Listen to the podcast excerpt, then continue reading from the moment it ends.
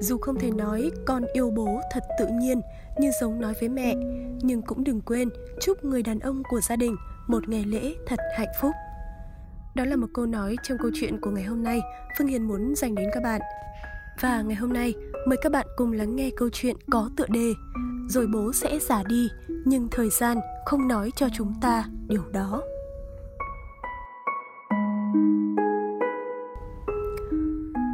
Mỗi người bố đều là chỗ dựa vững chắc nhất cho con cái. Chúng ta ca ngợi tình yêu, sự hy sinh của mẹ, nhưng lại thường quên rằng người luôn âm thầm hy sinh, nỗ lực hết mình để hỗ trợ gia đình. Người bề ngoài tỏ ra cứng rắn, nhưng khi quay lưng lại, lại là người dọn dẹp mớ hỗn độn do bạn gây ra. Đó chính là người đàn ông đã từ bỏ giấc mơ trai trẻ của mình để làm bố và gánh vác trên lưng những trách nhiệm của gia đình. Có lẽ rằng với nhiều người, trong ký ức của chúng ta, bố luôn là người lầm lì, bận đi làm, bận kiếm tiền, bận chu cấp cho gia đình, bận đóng vai một người chồng tốt, một người bố tốt. Nhưng chúng ta cũng quên rằng người đàn ông ấy sinh ra không phải để làm bố.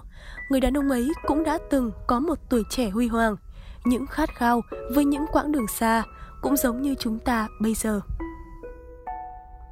Chúng ta không thể tham gia vào thời niên thiếu của những ông bố, nhưng thông qua vài tấm ảnh, những câu chuyện kể về ngày xưa, thì nếu nhìn ngược lại thời gian, chúng ta có thể thấy người đàn ông đấy cũng chỉ là một cậu bé thích mơ mộng và ca hát.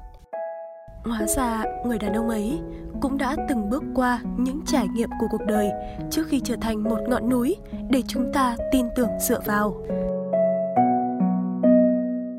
Người ta vẫn thường nói rằng sinh con rồi mới sinh cha.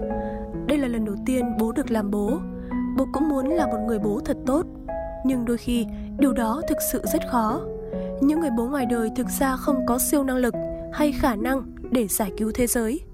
Họ phải làm tốt mọi vai trò kể cả ở ngoài xã hội trong công việc hay cả trong gia đình. Tình yêu của bố hiếm khi có những lời khuyên chu đáo và văn vở hiếm khi trò chuyện bên tai hiếm khi gọi cho chúng ta hỏi hàng ngày rằng hôm nay có gì thú vị. Nhưng tình yêu của người bố luôn tinh tế và ảnh hưởng đến chúng ta một cách sâu sắc bằng sức mạnh, bằng cách độc nhất và thầm lặng của bố. Ngoài việc muốn dựa vào bố, chúng ta còn muốn duy trì cảm giác sợ hãi, không để bản thân đến quá gần. Những huyết thống cũng là điều tuyệt vời. Ngoài sự giống nhau về đường nét trên khuôn mặt, những thói quen sinh hoạt, khi lớn lên, ngay cả lời nói và hành động của chúng ta cũng sẽ mang bóng dáng của người bố trong đấy.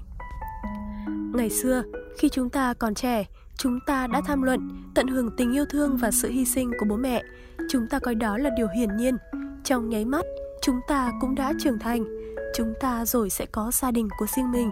Chúng ta đã ít nhiều rời xa nơi mình đã lớn lên. Thực ra, mỗi năm, bố lại già đi. Tôi có thể thấy mái tóc bạc của bố, giọng nói thận trọng thông qua điện thoại và những ký ức ngày càng lẫn lộn.